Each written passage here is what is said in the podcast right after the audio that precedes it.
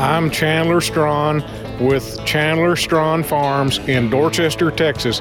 You're listening to the latest news in Texas agriculture on Texas Ag Today. Welcome to Texas Ag Today, a daily look at the latest news in Texas agriculture. Texas Ag Today is produced by the Texas Farm Bureau Radio Network, with the largest farm news team in the Lone Star State. Now here's the host of Texas Ag Today, Kerry Martin. Hello, Texas. Hope you are recovering well from a great Christmas weekend. Jump on in with me. Buckle up and let's take a ride around the Lone Star State as we cover the most important industry in this greatest state in the nation, Texas agriculture. In the news today, what's up next for Texas Panhandle wheat growers affected by the recent windstorm? We'll check in with one farmer in the Groom, Texas area to see what his plans are coming up to kick off today's show. My name is Kerry Martin. I'm your host along with the largest and most experienced farm news team in the Lone Star State. And we're all standing by to bring you the latest news in Texas agriculture, from the Piney Woods of East Texas to the rocky ranges of the Trans-Pecos, and from the Panhandle down to the Rio Grande Valley. It appears that more Texas High Plains farmers are becoming persuaded to plant cover crops, and our brutal winds are a major motivation for that. I'm James Hunt, and I'll have that story on Texas Ag Today. Concho Valley cotton farmers received timely rainfall this past summer to help produce a good crop in 2021. I'm Tom Nicoletti, and I'll have that story on Texas Ag Today. Well, it's pruning time in Texas. Please join me, John Begnaud. We give a little background on the proper way to prune trees in Texas. We'll have those stories, plus Texas wildlife news, and a complete look at the markets, all coming up. The recent windstorm in the Texas Panhandle did some serious damage to many wheat fields there. Jesse Wieners of Groom is one of those farmers who lost a crop. So what comes next for his fields? He says one thing's for sure, he isn't replanting at this point. If we went in and planted wheat now after it all blew out, then one, it's not going to come up until we get moisture. It's not, the seed's not even going to germinate. Two, the guys who could get it up with irrigation don't have the system to put water out anymore. And on top of that, we have a supply chain issue. So if, say, I needed to get parts for my center pivot right now, it's going to be 6 months before I can get the parts for it. If I need to get a new system, it's going to be a year out. So this one storm is going to be something that's going to be a long-term effect, just not on wheat, but possibly on corn and other crops. We're still waiting to see some official estimates of the extent of the losses caused by that storm. Texas A&M is getting a grant from USDA to help farmers in Central America. The U.S. Department of Agriculture has allocated $500,000 to a Texas university so that it can establish programs to help communities in Guatemala meet their food and fiber needs. The $500,000 will go to Texas A&M University's Norman Borlaug Institute so that they may establish and teach school-based programs in Guatemala through FAS's International Agricultural Education Fellowship Program. Using the funding, the Borlaug Institute will recruit, train, and deploy up to 9 fellows from the United States to serve as educators and extension agents in the 2022-2023 school year. They'll incorporate classroom instruction, field demonstrations, entrepreneurship projects, and leadership development to help meet the food and fiber needs in Guatemala. For the Texas Farm Bureau Radio Network, I'm Jessica Domel. Packer capacity has been a big topic of discussion this year, as many believe a lack of shackle space has kept the lid on fed cattle prices. So will we see an expansion of capacity in the packing industry in the coming year? Texas A&M livestock economist David Anderson says we probably will, but it will be a result of a smaller supply of cattle. I think we may see some easing of that as, supplies decline a little bit. That means the available capacity we have is better able to handle those cattle numbers, and we're seeing some higher prices. As our cattle numbers are a little bit lower, that helps ease the burden on that capacity side and allows those prices to jump up like they have. Anderson says we should also see some expanded packing capacity being built over the next year or so, and that should help the price situation also. It appears that more Texas High Plains farmers are deciding to plant cover crops. James Hunt tells us the brutal High Plains winds are one big reason for that. We've been having some fearsome winds across the Texas High Plains in recent weeks, causing some terrible wildfires and doing considerable damage to much of our area wheat.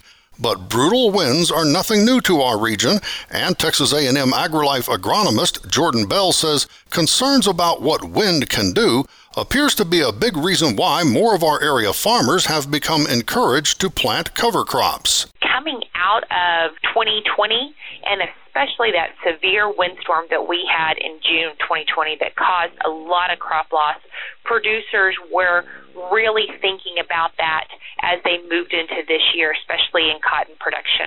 How are they going to minimize early season wind injury to cotton, and also, just keep that crop protected and really allow it to get off to a good, strong start. So we are seeing more producers proactively think about how they are going to manage their residue as well as incorporating cover crops, and that really is just a steady trend that we're seeing across this region.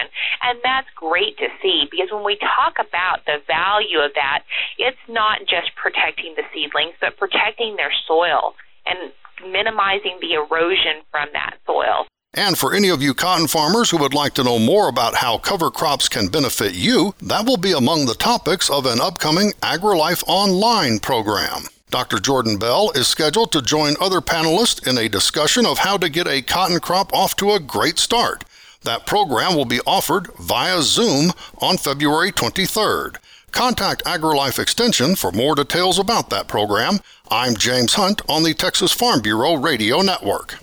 Timely rainfall helped this year's Concho Valley cotton crop. Tom Nicoletti has the story.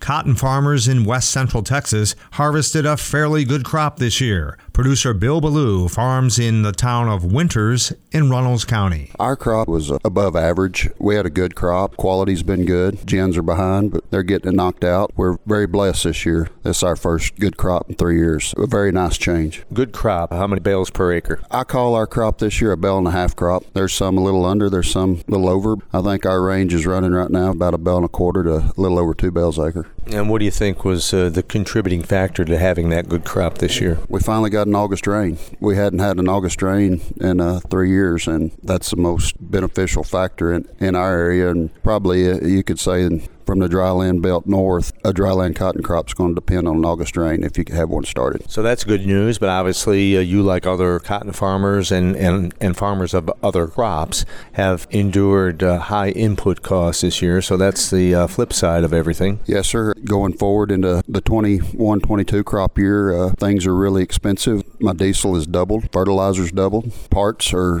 very hard to come by. We've had to drive a lot of miles to find them if you can find them. It's been a challenge. And we've got a challenge going forward on supply, being able to afford what we can put into our crop. But certainly commodity prices, cotton prices are up for producers, so that's the bright side. If we were looking at 65-cent cotton, it would be a pretty sad day right now, but thank goodness we got this one produced and out of the field and got a great price for it. We're looking forward to 21-22. We just need Mother Nature to cooperate. That is Runnels County cotton farmer Bill Ballou. I'm Tom Nicoletti with the Texas Farm Bureau Radio Network. This is a good time to prune trees here in Texas. San Angelo horticulturalist John Begnaud has some winter pruning advice. At this time of year in December, we're into pruning season.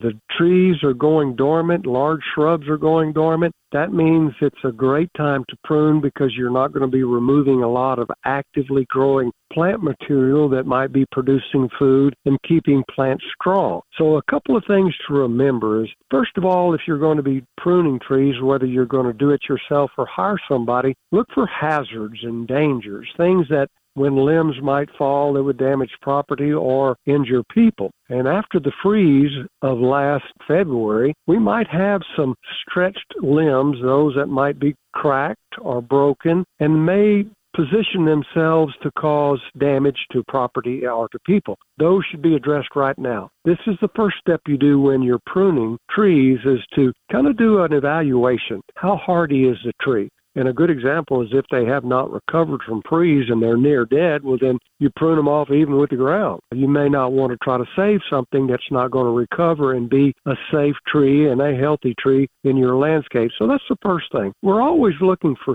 structural reasons to remove limbs. Remember, when you cut them off, you're not putting them back. Cosmetic is something that sometimes overrules the structural rule for pruning. People want things to look nice and very pleasant, and that's actually the last thing you do. You try to shape the tree based on the needs for maybe increasing sunlight or removing damaged or diseased limbs, and then you take the opportunity to clean that pruning job up a little bit with cosmetic pruning. Remember, because of oak wilt, this is a great time to prune if you're in oak wilt country. Pruning paint is not necessary. Research from universities has shown that. An exception might be if you're in an oak wilt area and you suspect that there's spread possible, that you might use pruning paint on some of your larger cuts. And also remember that you want to limit your overall pruning of limbs, those limbs above ground, 1/3, no more, because if you do, you can cause irreparable damage by pruning too much from trees. This is John Begnaud reporting from San Angelo. There is still time for Texans to donate to a program that helps provide protein to families in need. I'm Jessica Domel, and I'll have more coming up on Texas Ag Today. And there are lots of causes of fetal loss in cattle. Texas veterinarian Dr. Bob Judd has more on that coming up next, right here on Texas Ag Today.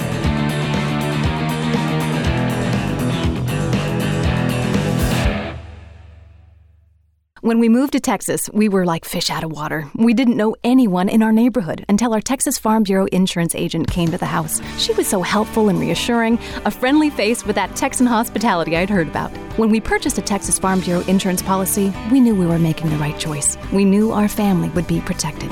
Visit Texas Farm Bureau Insurance today at tfbinsurance.com to find an insurance agent who's a true neighbor. Coverage and discounts are subject to qualifications and policy terms and may vary by situation. We're keeping you informed on everything happening in Texas agriculture on Texas Ag Today. There are a lot of things that can cause fetal loss in cattle. Dr. Bob Judd says one that you don't hear a lot about was diagnosed recently at the Texas A&M Veterinary Medical Diagnostic Lab. A mid-term mummified fetus was examined at the lab, and a protozoan organism called Neosporocaninum was found in the brain of the fetus by PCR testing. Neosporocaninum is an intracellular parasite that was first reported as a cause of abortion in cattle over 35 years ago, but can also cause mummification of the fetus, as was in this case, weak calves or clinically normal calves that can transmit the infection. Some dairy herds have reported that up to 35% of their cows have aborted due to Neosporo, but can typically be up to 10% in many herds. So this is a significant cause of bovine abortion, and the dog is the intermediate and definitive host of the parasite. Cattle can be tested for antibodies in the blood to determine if they have been exposed to the parasite, but this does not indicate that the abortion or weak calf was due to Neosporo. The best diagnostic test is a PCR test, and the advantage of this test is that the test can be performed on almost any tissue as it looks for genetic material. There are many abortions in cattle that are non-infectious due to trauma or other metabolic or nutritional factors, and unfortunately most abortions are not diagnosed even if tissues are sent to the lab. However, that does not mean we should not send off tissues, as if an infection is present, it's important to know that. Lots of folks wait after an abortion before sending tissues to the lab and see if more abortions occur. And although I understand the reasoning due to expensive lab testing, if many abortions follow, we will wish testing would have been performed on the first case. I'm Dr. Bob Judd on the Texas Farm Bureau Radio Network. There is still time for Texans to donate to a program that provides protein for families in need. Jessica Domel tells how in today's Wildlife Report. There is still time to help families in need through the Hunters for the Hungry program. The program allows hunters to donate a harvested quartered deer to a food processor within the program so the meat may be given to a local food bank. But donating a deer isn't the only way that you can help. Jamie Olson from Feeding Texas joins us with more. There's a few ways to donate monetarily to the program. If you are a hunter, when you buy your hunting and fishing license, there's a checkoff box to donate to Hunters for the Hungry. You simply just check the box and choose the amount that you'd like to donate at the time of the purchase of your license. For those of you who aren't hunters, you can visit feedingtexas.org, and there's a button to click to donate directly on our website. Those donations are used to help offset the cost to processors of processing donated deer. Olson said that the venison donations to food banks are important, as many food banks do not receive meat and other proteins quite as often as they receive non-perishable items. Protein is essential for a healthy diet, and protein is also one of the most expensive items for our food bank to source. And you're right, we don't get it donated very often like we do canned goods or other non-perishable items. So Hunters for the Hungry really provides healthy, lean protein to families in need at zero cost to the food bank. You can donate and learn more about the program at feedingtexas.org. That's feedingtexas.org. You can click on Solutions and then the link that says Hunters for the Hungry. For the Texas Farm Bureau Radio Network, I'm Jessica Domel. We saw mostly lower trade in the cattle market to kick off the week on Monday, but cotton and corn jumped sharply higher. We'll take a look at all of Monday's livestock, cotton, grain, energy, and financial markets coming up next. Keep it right here on Texas Ag Today.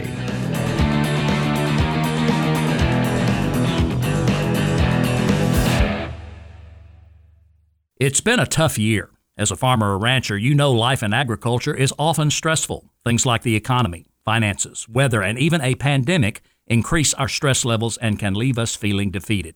With a demanding workload, it seems that there isn't room for the soft stuff, like talking about feelings. Yet, talking about the hard times can be one of the best ways to manage this stress. Although we can't always control or choose our circumstances, we can control and choose how we respond to them. Sometimes that response looks like asking for help. Some would say the best quality of a farmer or rancher is their independent spirit. But what is agriculture without its community? A force of helpers, neighbors, extension, Farm Bureau members, friends, counselors, and pastors. We are stronger together. Find someone you can talk to. Find the help you need. The Southwest Ag Center is working with the Texas Department of Agriculture to identify stress assistance and resources. Visit swagcenter.org/stress to learn more. We're giving you the market information you need on Texas Ag Today. We saw mostly lower trade to kick off the week in the cattle market on Monday. We finished lower on all except the nearby December live cattle contract. It was up 25 cents, 137.30. Everything else lower. February live cattle down 35, 139.27. The April down 25 cents. 143.67. Same story in the feeder market. January feeder cattle down 105, 162.40. March feeders down 47, 163.27. April feeder cattle down 45 cents, 166.92. Cash fed cattle market all quiet on Monday. We wrapped up last week selling fed cattle here in the Southern Plains in a range of 133.5 to 136. Most of our cattle sold at 135 last week. Boxed beef was mixed on Monday. Choice down 12 cents, 262.82. Select up 79 at 253.74. Now let's check the auction barns. We're walking the pens with Larry Marble. Neighbor, I'll be darned if we didn't have the last sheep and goat sale of the season with Benny Cox at Producers in Cargyle this last Tuesday. Benny, stop down from your holiday revelry and tell us how it went.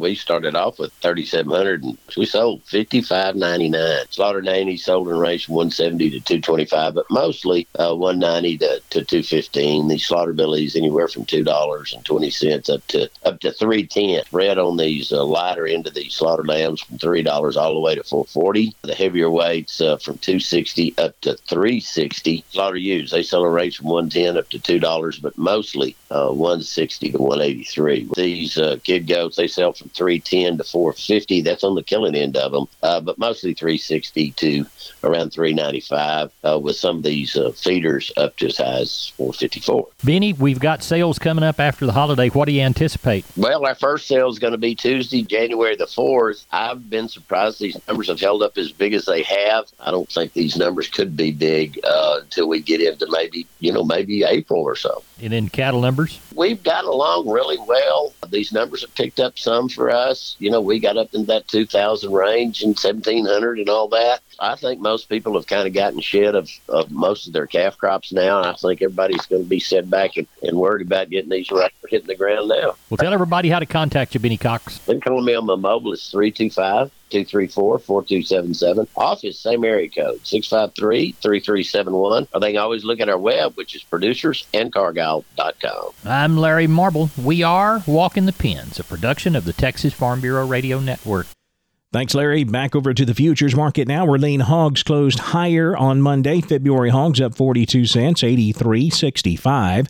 April up $1.07, 87.72. Class 3 milk was mixed. The nearby December down a penny, 18.42 a hundredweight. January milk up 36 cents at 19.85. The cotton market finishing sharply higher, getting influence from outside markets. The Dow Jones, energies, metals, and grains all finishing higher on Monday, and that helped to move cotton prices higher. March cotton up 316 points, closing at 112.28. May cotton up 278 points, 109.83. New crop December cotton up 123 points, 91.94 cents. Fears of a La Nina-induced drought in Brazil and Argentina supporting corn prices. March corn up 9 cents to close at 6.14 3/4. May corn up 9 1/2, 6.16 3/4.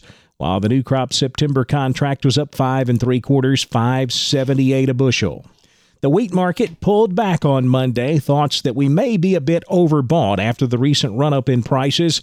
July Kansas City wheat down 7 3/4, 8.38 3/4. July Chicago wheat down a nickel, $8.75. In the energy markets, January natural gas up 35 cents, 4.08. February crude oil up $1.89, 75.68 a barrel. The financial markets higher Monday afternoon. The Dow up 283 points at 36,234. The Nasdaq up 190 at 15,844. The S&P up 55 points, 4,781. That wraps up our look at the markets, and that wraps up this edition of Texas Ag Today. I'm Kerry Martin. Hope to see you next time as we cover the most important industry in this greatest state on the planet, Texas agriculture. Thanks for listening to Texas Ag Today. Be sure to subscribe to our podcast on Apple Podcasts, Google Podcasts, or Spotify. For more Texas Ag news and information, check out our website at texasfarmbureau.org or tfbradio.com. Texas Ag Today is a production of the Texas Farm Bureau Radio Network.